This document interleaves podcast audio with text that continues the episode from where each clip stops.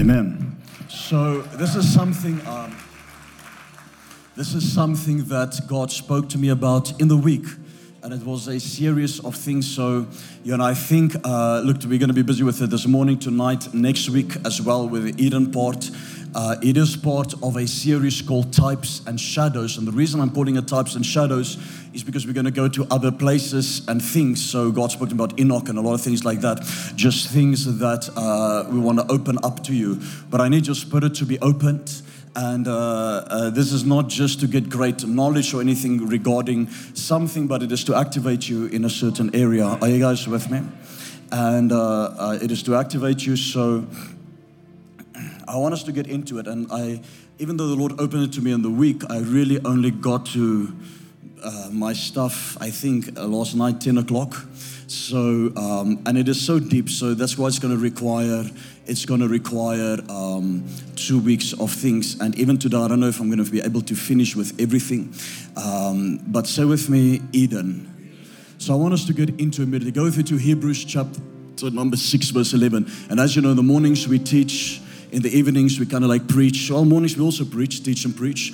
But uh, we do our ministry in the evenings, unless the Holy Spirit immediately directs me in the morning for somebody or ministers to somebody. But we kind of like stick it to, to the notes. You know, I've seen churches, I've been around and I've seen churches that were both in their morning and their evening services. They would just lay hands all the time on people.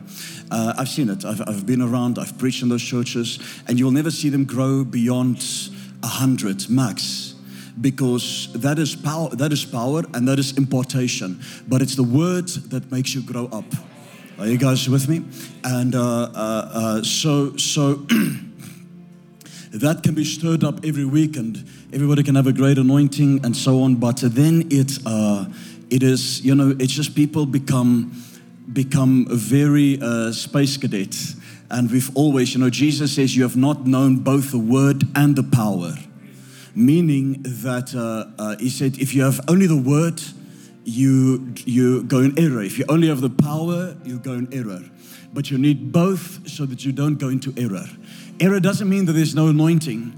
Error simply means that there's error in the doctrine. Are you guys with me? Can they, on the stage, drop the lows, but just on the stage, not out there? On the stage, just drop the lows a little bit and see if it can just make my voice a little bit like uh, sharper for me.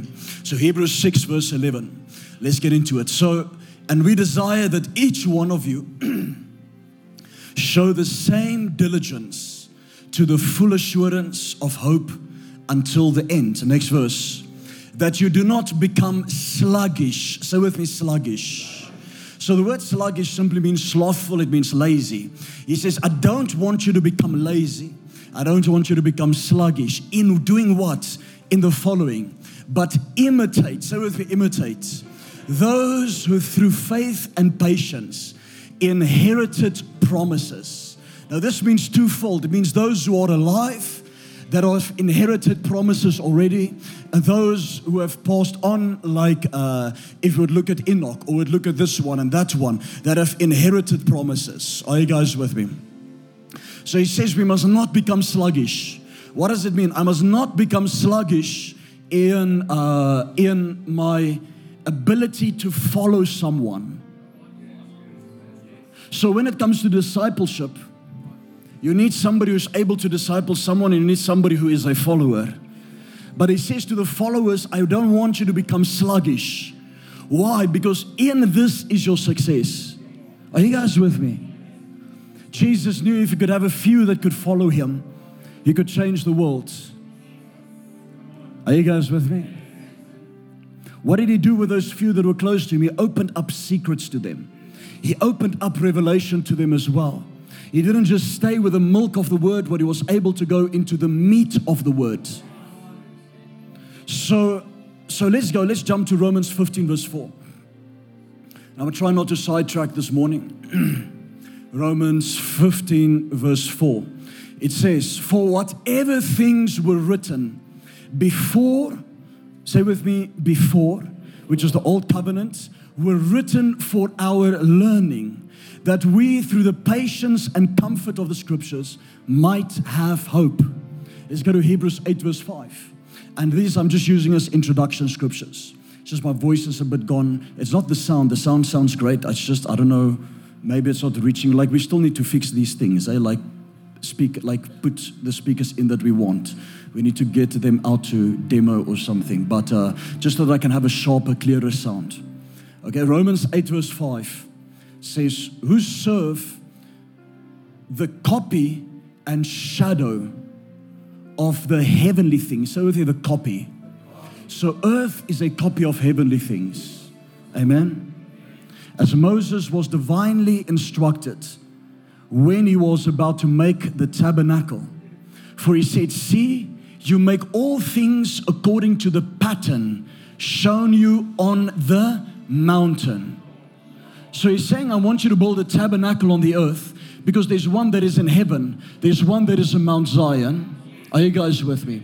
But there's a tabernacle in the garden. There's a tabernacle in the heavens. There's a tabernacle of Moses. There's a temple of Moses.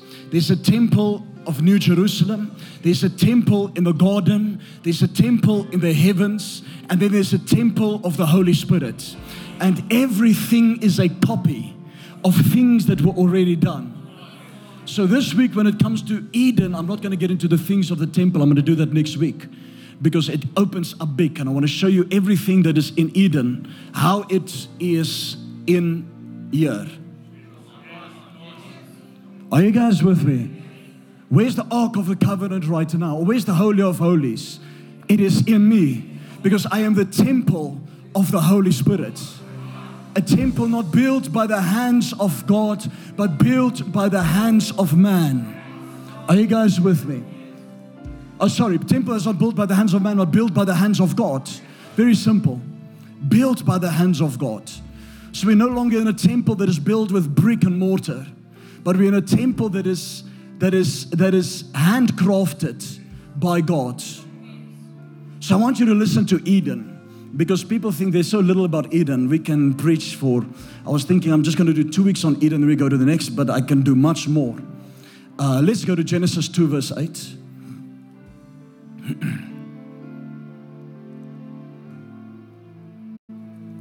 Genesis two verse eight. The Lord God planted a garden eastward in Eden. And there, say with me, eastward. Okay, that's very... kind of like important. And he put the man whom he had formed. And there he put the man he had formed. Okay, so he didn't form him in the garden. He formed him somewhere else. And out of the ground the Lord God made every tree grow that is pleasant to the light and good for food, that the tree of life, which is Jesus Christ, was also in the midst of the garden.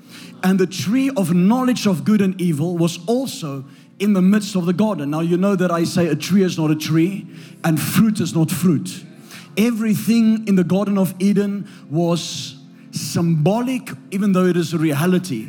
But coming from the Jewish tradition or the Hebraic tradition, especially in the Mesopotamian times and before that, the Edenic times, when this was told, it was never written down. It was stories that was told from one to the other.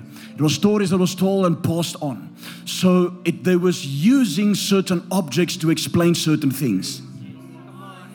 In the realm of the spirit, trees are people and people are trees. Are you guys with me? And we'll maybe teach on it. We'll maybe teach on it. It's in scripture, don't worry.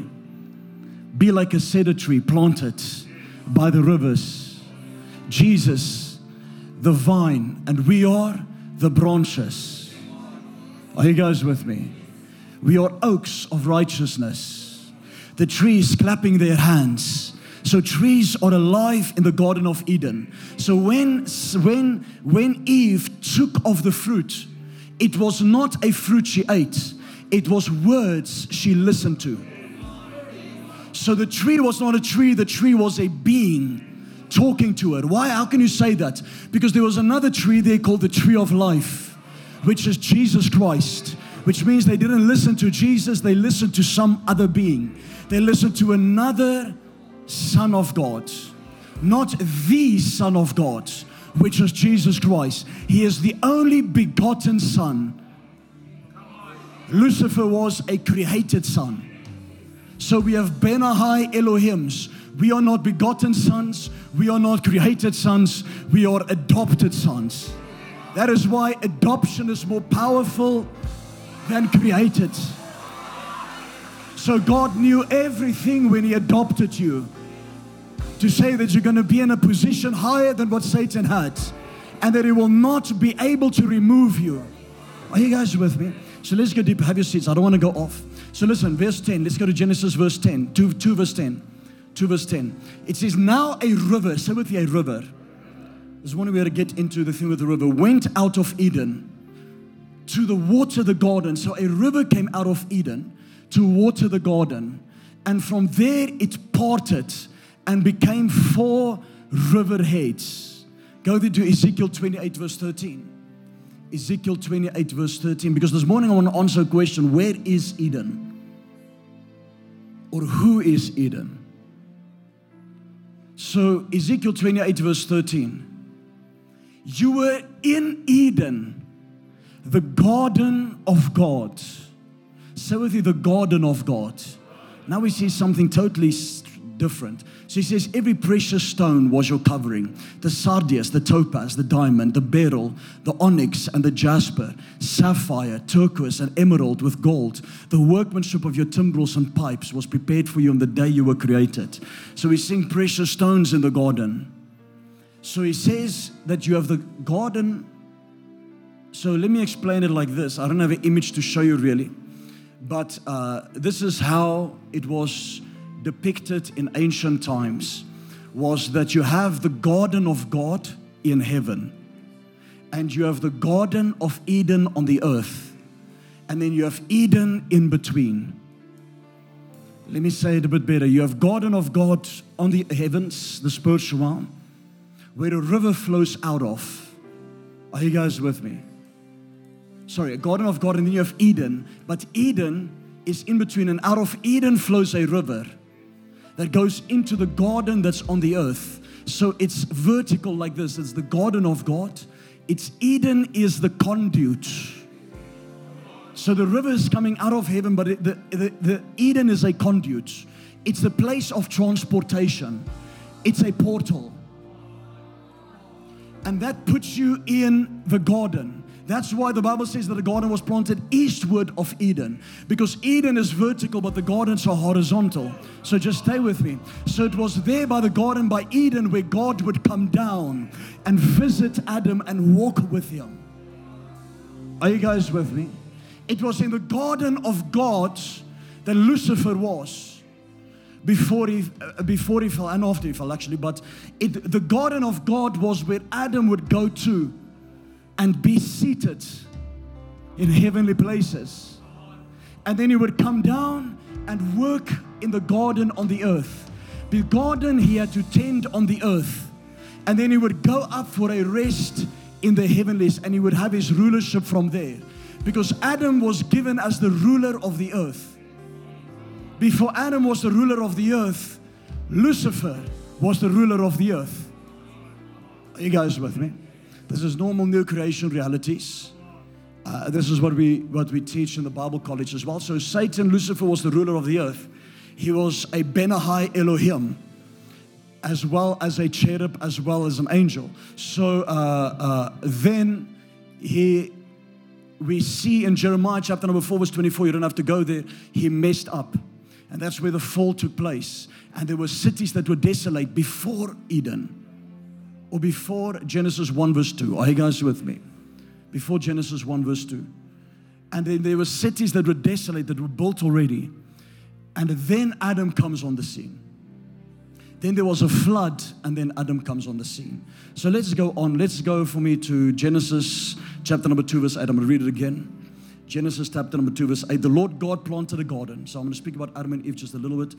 Uh, our, our garden eastward in Eden. And there put the man whom he had formed. And out of the ground the Lord God made every tree grow. Is pleasant to the sight and good for food. The tree of life was also in the midst of the garden. And the tree of knowledge of good and evil.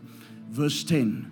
Now a river went out of Eden to water the garden, and from there it parted and became four riverheads. So there were four rivers.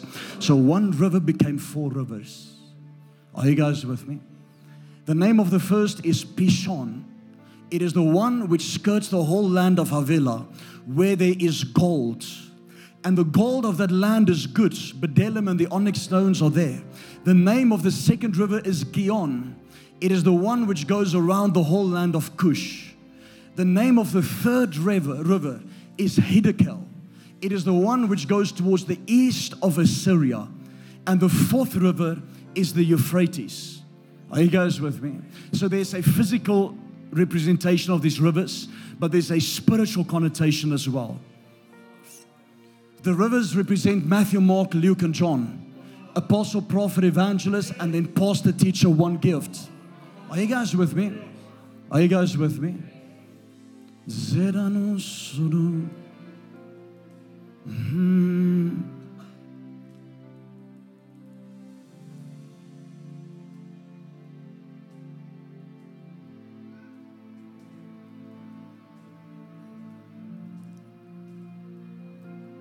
So, so, just looking for something.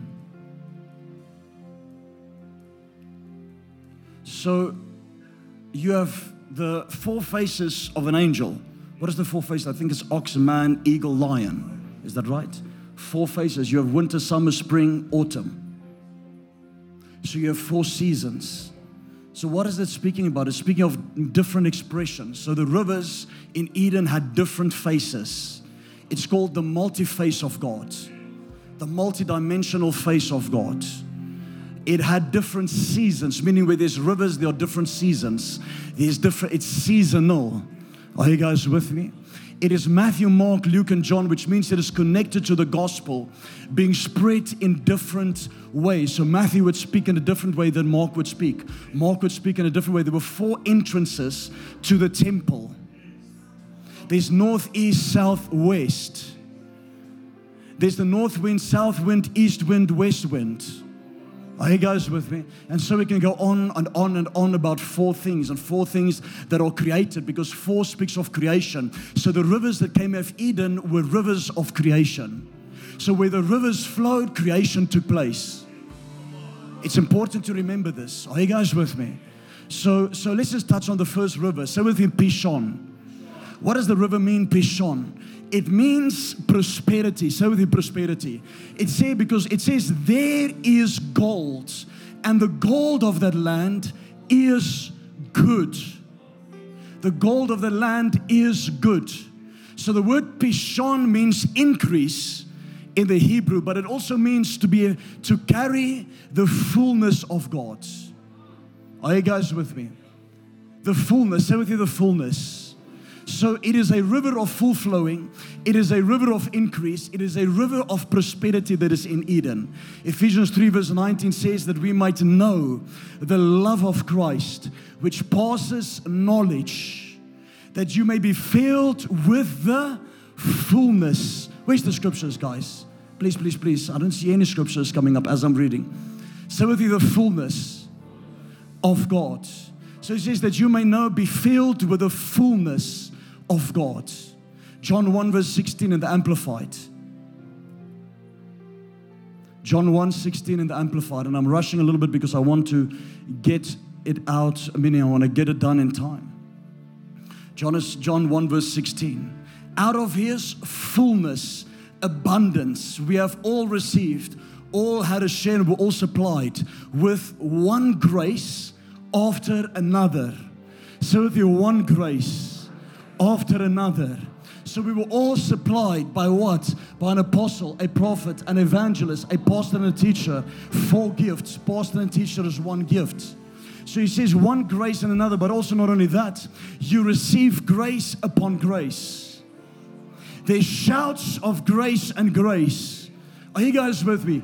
Under the new covenant, the New Testament that we're living, it is a testament and a covenant and a dispensation of grace. So he says one grace after another, and spiritual blessing. So with his spiritual blessing, upon spiritual blessing, And then goes on, he says, even favor upon favor and gift heaped upon gift, meaning that you will have heaps of gifts that will be upon you. Ah, where is this? Seventy in the fullness. Where's the fullness? In the river. Where's the river? In Eden. Are you guys with me? Can you hear me? Okay. The sound is, is, is it's, I'm battling with it on stage. It's dull, right? Or my voice is dull. Okay, but uh, as long as it's reaching out out there, it feels flat. It feels dull. Uh, so, so say with me, the river of fullness. Say the river of increase, of prosperity. Let's get to the second river, Gion. Gion. It means to overflow. It means a bursting forth, a gushing, and a breakthrough. Say with you, bursting forth. Say gushing, and say breakthrough. It is a river of overflow, meaning that the first river is the one that feeds you. It's a river of prosperity and fullness. But the second river is a river of overflow, meaning it is a river that breaks forth. It is a river that goes beyond you to touch others. Go Micah chapter number two verse thirteen. Micah chapter number two verse thirteen. It says the one who breaks open. The breaker. Say with me, the breaker. The Messiah will go up before them. They will break. Say, I will break through. I will pass in through the gates and go out through it. And their king will pass on before them. The Lord at their hand. He said, listen here, there's a breakthrough through a gate. I preached to you before that who is the gate? You are the gate. And you have the ability. The Bible says, lift up ye heads, O ye gates, so that the King of glory may enter in. So you have a door and a gate that you can open. Isaiah says, my gates will always be open, that the treasures of the Gentiles and the nations can come in twenty-four hours a day, and trade can be done twenty-four hours a day. Say, I am a gate. Say, I am a door. So this is, listen, listen. This is where the nature of God comes out of us to bless others. So it's the river of Gion. John four verse fourteen in the Message version. John four verse fourteen. In the Message says, anyone who drinks the water I give will never thirst, not ever. The water I give will be an artisan spring within, gushing fountains of endless life. So he says, in you will be fountains of endless life when you drink this water. Are you guys with me? So it's a river of overflow. And so in Eden, there was a river of breakthrough, of gushing, of overflow. Let's go to the third river. So the Hiddekel. Say again, say Hiddekel. The Bible says there was a river, Hiddekel, the third river. Even though Eden is a location, it's not a location. And I'll get towards that towards the end of the message. Even though Eden is a location, it's not a location. We read stuff and listen to stuff as if we are still in Sunday school or kids elementary. There are spiritual things to these things. There are mysteries. There are secrets. Eden is not a garden. The garden is separate from Eden. Out of Eden flowed rivers. Isaiah forty-nine verse one. You can just keep it on the screen. So the word Hiddekel means swift. It means darting. It is actually a word picture of a swift arrow in flight. Are you guys with me? So the third river, that is Hiddekel, speaks of an arrow that is being shot. It is a picture of a somebody not lying down passively, but an arrow being shot. Isaiah forty-nine verse one says, listen, O coastlands, to me, and take heed, you people from afar. The Lord called me. Say, the Lord called me. Remember the word called. From the womb, the, from the matrix of my mother, He has made mention my name. and he has made my mouth sharp like a sword. In the shadow of his hand he has hidden me. And he made my poli- me a polished shaft of an arrow. In his quiver of arrows he has hidden me.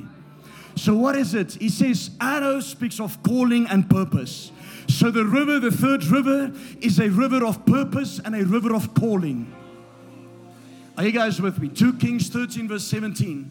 Second Kings thirteen verse seventeen. And he said, open the east window. And he opened it. Then Elisha said, shoot. And he shot. And he said, the arrow of the Lord's deliverance. And the arrow of deliverance from Syria. For you must strike the Syrians till you have destroyed them. So the river is also speaking of the arrow of deliverance. So the third river is a river of calling, a river of purpose, and a river of deliverance that is taking place. So in Eden there was calling, there was purpose, and there was deliverance. Are you guys with me? So then the fourth river, Euphrates. So the Euphrates.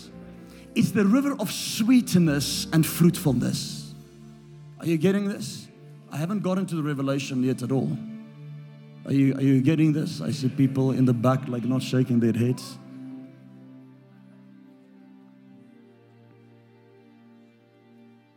And I'm just opening up. It'll go deeper as we go on with this. Euphrates means to be sweet and to be fruitful. Uh...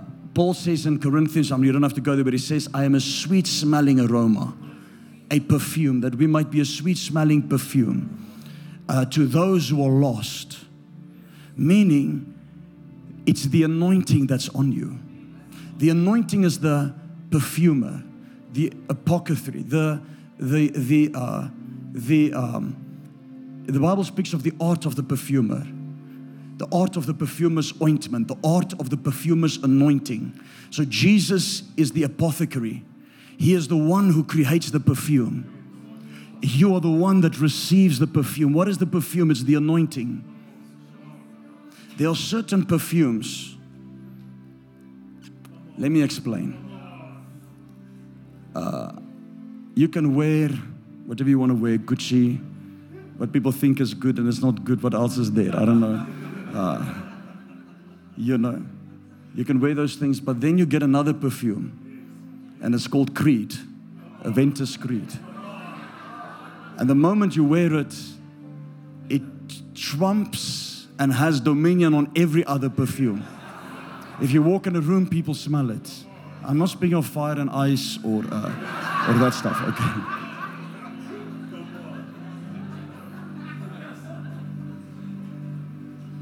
It's amazing that, that God would take perfume and connect it to the anointing. Meaning that when the prostitute washed his feet with perfume, when the prostitute washed his feet with perfume, she washed his feet with an anointing. Meaning, out of the prostitute came an anointing. Are you guys with me? Jesus was born from the lineage of Rahab, who was a prostitute. And she lied. She hid the spies away from the enemies. And because she lied, she inherited eternal life. I want you to understand this. I'm not going to preach to you your, your, your uh, A F M in here. No, because she lied, because she did that, the Bible says in, in, in Hebrews twelve, eh, eleven, because she did that, she was accounted in faith, in the hall of faith. By faith, she lied.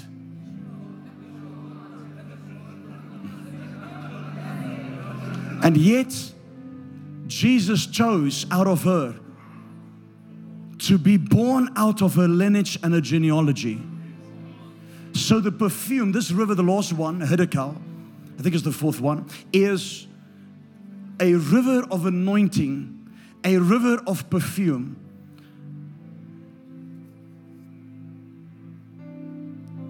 It is the anointing that you have on your life that allows others to smell it. Do you look like the world or do you stand out? If you're in your business, do you look like them or do you, can they smell the anointing on you? Can they smell that there's something different about you? I don't know if you guys understand what I'm saying. Let's go on, let's go on. I need this revelation to drop. So we see this river of Eden, river of sweet-smelling anointing coming out of Eden. So in the New Testament, go through to John four ten. John four ten. Jesus answered and said to her, if you knew the gift of God and who it is who says to you, give me a drink, you would have asked him and he would have given you living water. So with the living water. Let's go to verse eleven. So Jesus says, he had, I have living water in me. Let's go to four, four verse eleven. The woman said to him, sir, you have nothing to draw with, and the well is deep. Where then do you get that living water? Are you greater than our father Jacob, who gave us the well and drank from it himself, as well as his sons and his livestock? Jesus answered and said to her, whoever drinks of this water will thirst again, but whoever drinks of the water that I shall give him will never thirst. He's speaking of eternal life. Are you guys with me? But the water that I shall give him, him will become in him. Say, will become. Will become. Say, will become in me. A fountain of water springing up into everlasting life. So Jesus is saying literally, listen, he's saying this will become a fountain of water to the one who receives it. But even if you want to go deeper, living water is prophecy. Are you guys with me? He says to her, but where is it? I can carry on reading. Let's carry on reading. Next verse. The woman said to him, sir, give me this water. Now she says, give me this water, so that I may not thirst, nor come here to draw. What does Jesus do? He said, go call your husband and come here. The woman answered and said, I have no husband. Jesus said, you have well said, I have no husband. For you have had five husbands, and no one whom you know now is your husband. In that you spoke truly. The woman said, sir, I perceive that you are a prophet. So she said, give me of the water that I may drink. And he began to prophesy over her. People don't understand prophecy. Peter says, Jesus, we cannot leave you because you carry the words of life. He had living waters inside of him. And as he carried living waters in him, anybody whose well is full will be able to prophesy over people and give them words of life. Are you guys with me? Let's go to John seven verse thirty-eight. So listen, he's saying you'll receive a fountain of water springing up. John seven verse thirty-eight. I want you to, and put in the Amplified. I want you to read this. Let's read it all together. He who believes.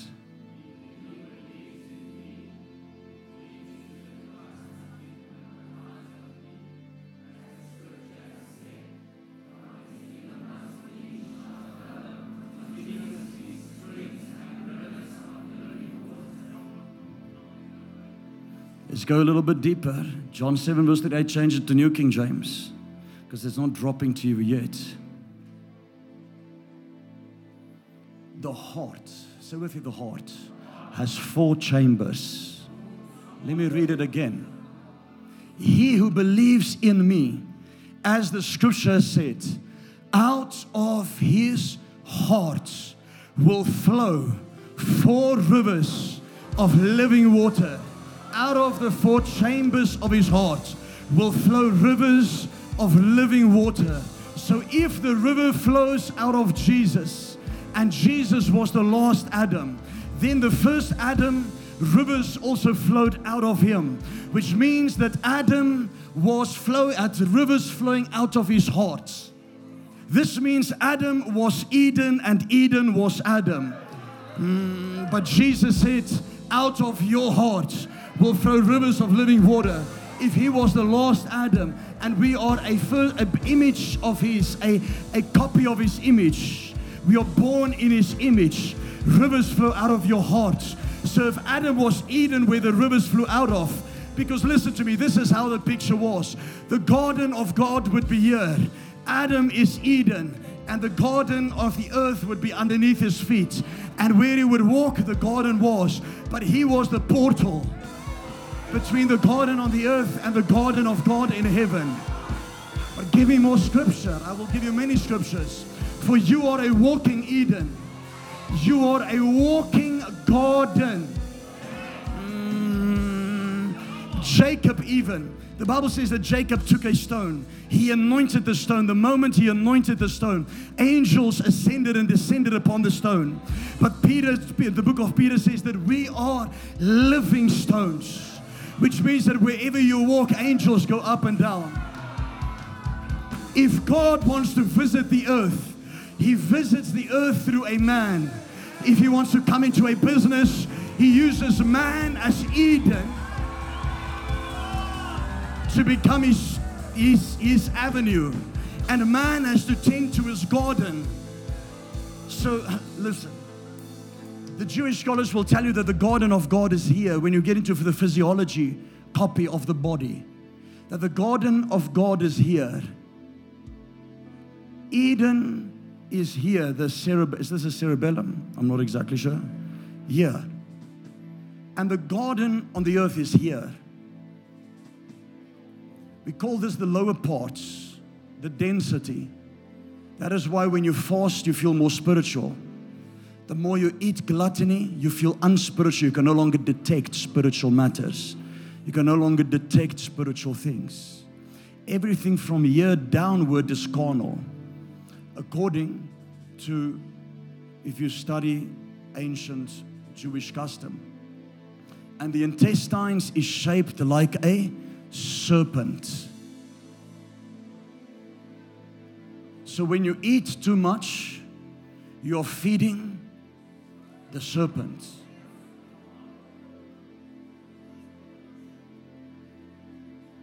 It's very simple. It's even proven medically to eat less is better. Are you guys with me?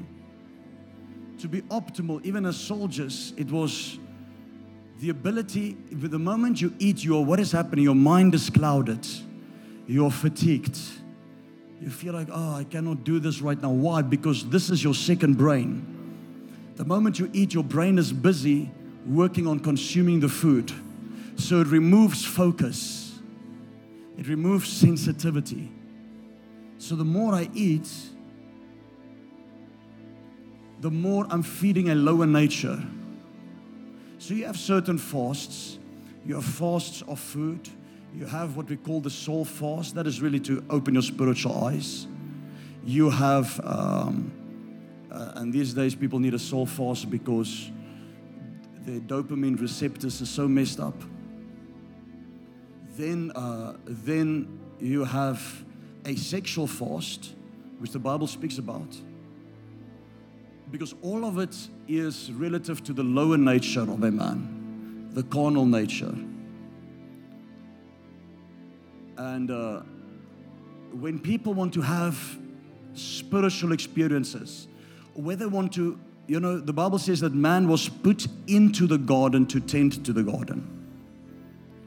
So the garden is yourself, the lower part, and the garden is the earth. It is very allegorical, very symbolic. But I must tend to it and I must keep to it.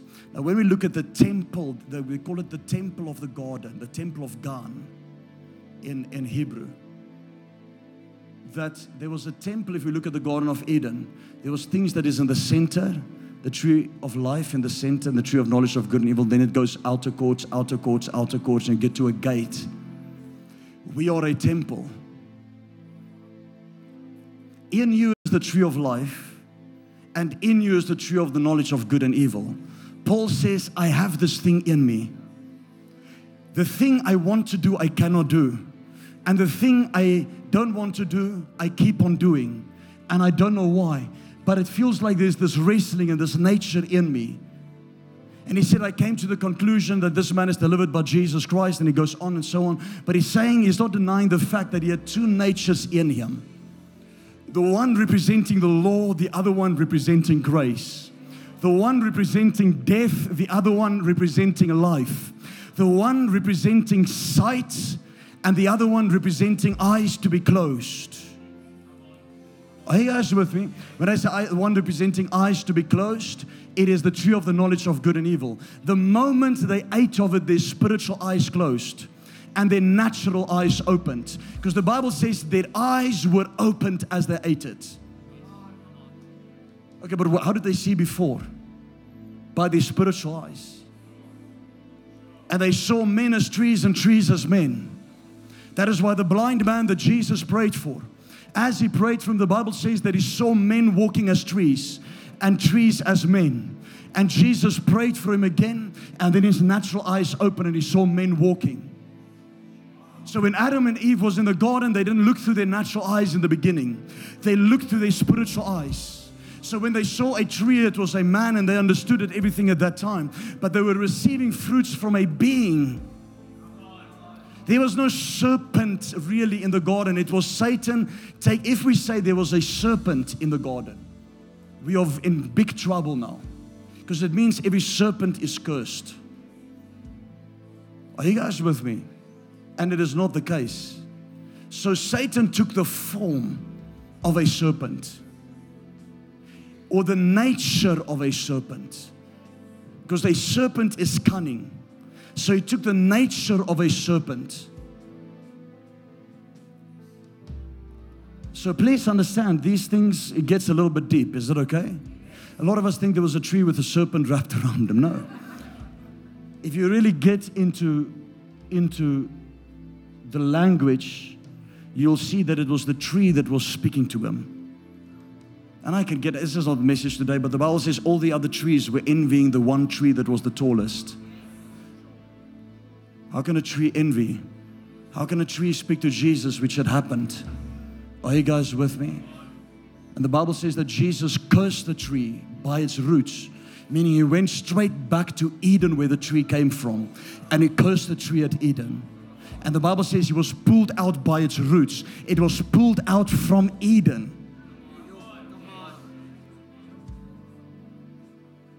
Are you guys with me? So say four chambers. Four chambers flowing four rivers. So Eden, or let me say it like this. Say with me, Christ in me. But wait, give me another scripture. Let, let's, let's, let's. So say, wait, wait, let me, I'm just wrapping my mind. Say, I'm a location.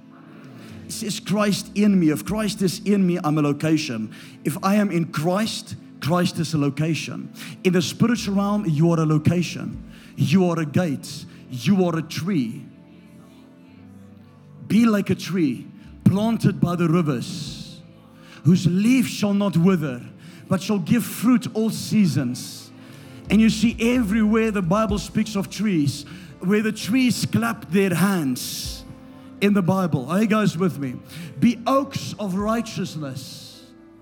And please, I'm not getting into Hinduism or, or, or whatever you call it, tree huggers. What do the people call these, these guys, this, this thing, Hinduism? You know, I understand Hinduism as the tree of life. I think it's Hinduism. They subscribe to that thing. Buddhism, I'm not exactly sure. It can tell you that I'm not into it. We just go into the Bible. We're just opening up the Bible. All religions, anyway, comes from a certain source. There's only two religions in the whole world. It's the religion of works and the religion of grace. Only Jesus Christ, only the gospel, out of every single other religion, it is say you don't have to do anything. You just believe. Every single other religion, you have to do works. Every single other religion is works-based. Islam, works-based. Mormonism, work-based. Are you guys with me? The gospel is the only one that is not work-based. So we have two gospels. I say we have two religions, grace and the law, grace and works. So every religion comes from a source which is kind of like when it comes to scripture. It is derived out of there. Are you guys with me? First Corinthians three nine. But how do am I a garden? First Corinthians three nine in the Amplified version. I want you to read this. First Corinthians three verse nine. Amplified. Read it. Say, for we.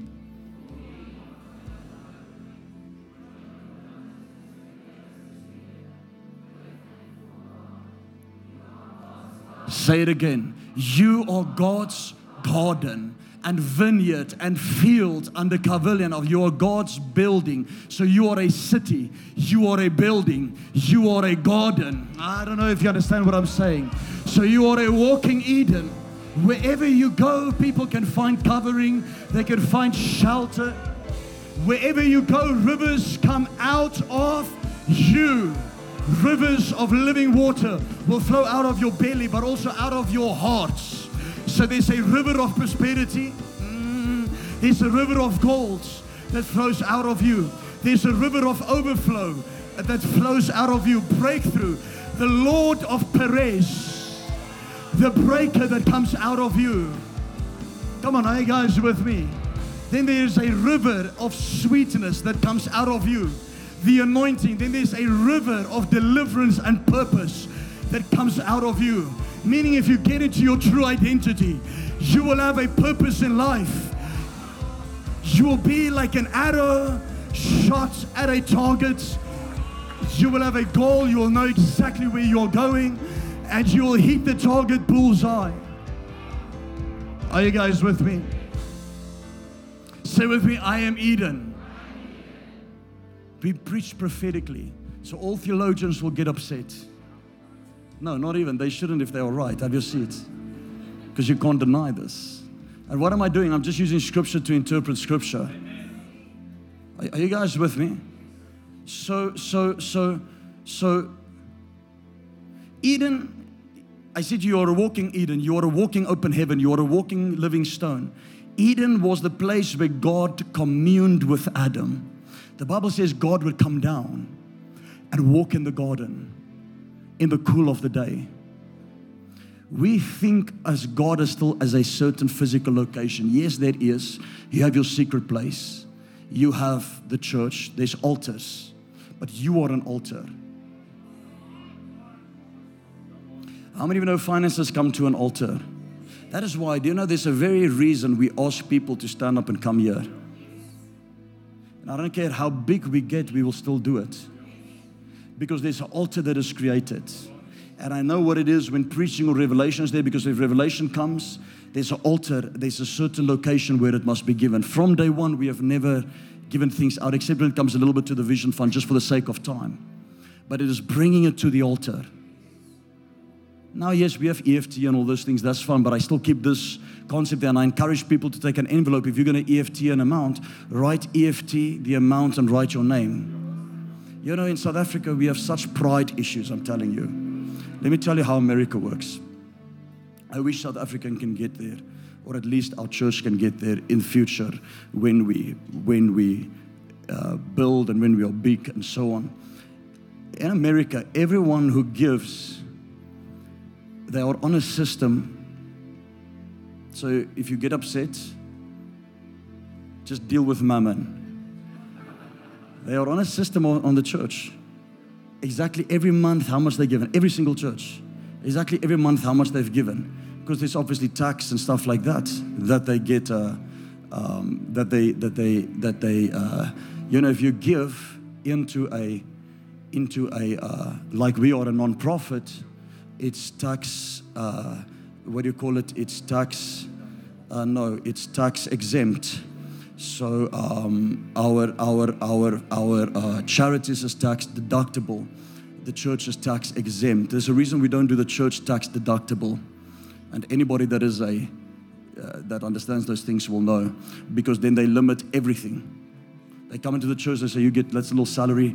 Uh, eighty percent has to go to community works, then what do we do? You, you understand what I'm saying? So the church is tax exempt, but what it means tax exempt is that you don't pay tax. But then charities, why do we want people to give into charities? Because it's tax deductible.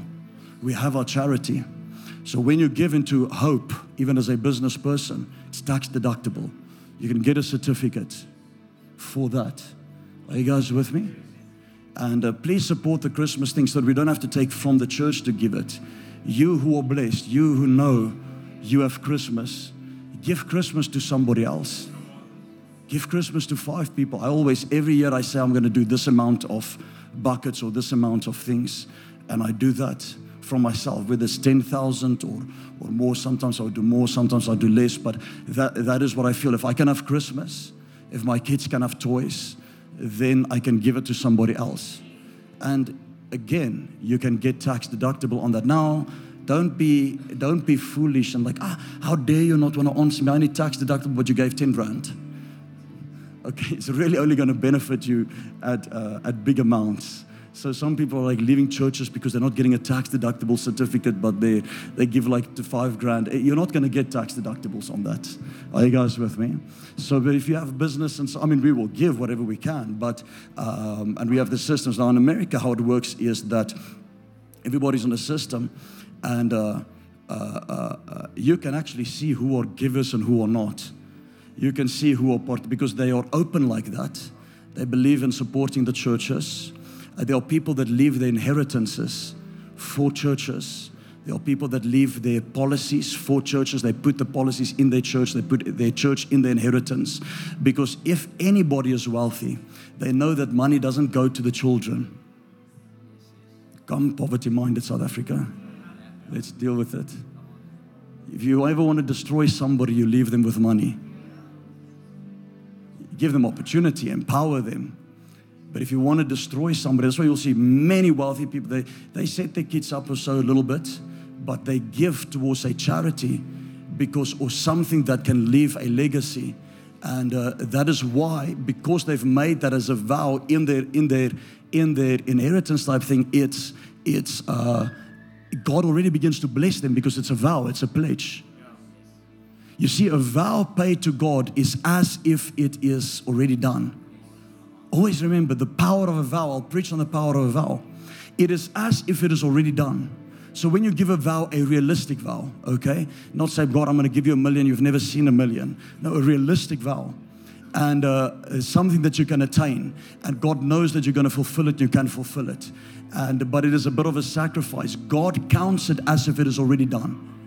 Just like that. So when I do, when they do in America, and they put churches on their insure, on their on their on their policies or their or their uh, inheritance and so on, on their estates. The correct word, on their estates. They um, they uh, they already get blessed, and God begins to bless those businesses. But when we are in a third world country, we think we just uh, want to make it so that we can just give everything to our kids, and then we destroy them. Set your kids up, but don't. Don't, uh, you know, when you sit with people who are wealthy, they'll tell you it doesn't go to our children. They set them up and they will be a type of inheritance, but they know that once that money comes through, those kids are destroyed or kids are waiting on that. They don't do anything up until they're forty, waiting for their parents to die. I've seen it with my own eyes. I've seen how somebody inherited three hundred million at the age of twenty, twenty-one, destroyed, gone. Parents destroyed them. Now, if they would have set something up, they could have saved their kids. They could have made him successful. Are you guys with me? So um, uh, uh, I don't know how I got off onto that. But say with me, Eden. Oh, altar. We went to altar. So there's an altar. But then the Bible goes a little bit deeper to say that you are an altar. Why? Because give and it shall be given back to you. Pressed down, shaken together, running over, shall men come and give into your bosom. So men will come and give into your bosom, which in today's case means your account.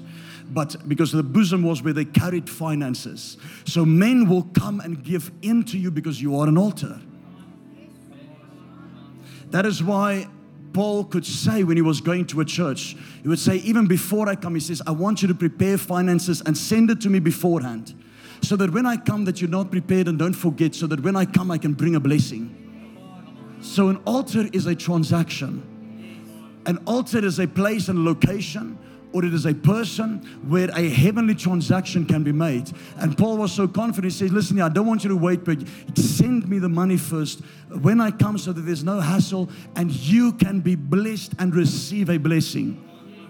That there's no limitation, because he says, even if I come there and your heart is wanting to give and you don't find the means to give, you cannot receive the blessing. So it says, I'm not questioning your hearts, I'm questioning the avenues. In fact, the Bible says he opened up a credit and debit account with a Philippian church. Did you know that? So Paul, Amplified, says he opened a credit and debit account, a partnership for all those preachers that are saying, why are we doing these partnerships? He opened up a credit and debit account with the Philippian church. They would send gifts beforehand. And then he would say, but when I get there, the blessing comes. Which means he's an altar. He's an Eden. The Bible says that Gideon placed an offering on the stone. And the angel appeared in front of the stone and hit it with a stick, a rod. And fire came out of the stone and, he, and ate the offering, which was a barley bread, burnt it up, which means it was accepted by God. So there are offerings that are accepted and there are offerings that are not accepted. And as it happened, the Bible says it was on a stone. Are you guys with me? Peter says we are living stones. Jesus says, on this rock I will build my church. So the church is a stone, it's a rock. I don't know if you understand what I'm saying. A lot of people give into wrong places, and there's no angel that can consume the offering, and it cannot be accepted in a correct way. There is certain protocol when it comes to giving so that a person can receive the blessing and receive Paul even saying it. If you don't do it right, I cannot come with a blessing to you. Are you guys with me? Now under the new covenant, you're no longer under the curse. You're no longer under the curse. The curse was on the cross. The curse was on a tree. Cursed is he who was on the tree. And he carried our sickness, our diseases, our curses, everything. He became a curse for us instead of us. But in the new covenant, he's saying, listen, I don't only want you to stick to the tithe. I want you to give more. So you're not bound by only that, but because you are under grace, it is like you give out of your abundance. There's not a law that you're going to be struck to dead or even lose your salvation if you don't tithe. Never, absolutely not. It is just, uh, it is just, and, and I'm not going to be able to finish this message. That's fine. We will. I'm only halfway. We will. Uh, we will still finish it. But I. But say this with me. Say, I am Eden. Let's go to First Corinthians six, verse nineteen. Do you not know that your body is the temple of the Holy Spirit who is in you, whom you have from God, and you are not your own? Let's go to Revelation twenty-two, verse one. Revelation twenty-two, verse one.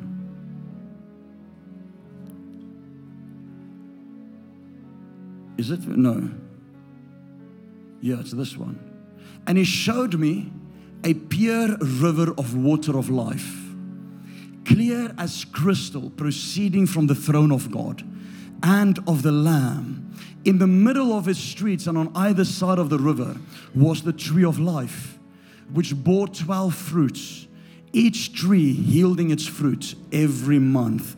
The leaves of the tree were for the healing of the nations. The leaves of the tree, in another translation says, were for medicine. I'm going to say it again. The healing of the trees The, the leaves of the trees were for medicine. Ah, that's quite interesting. But anyway, are you guys with me?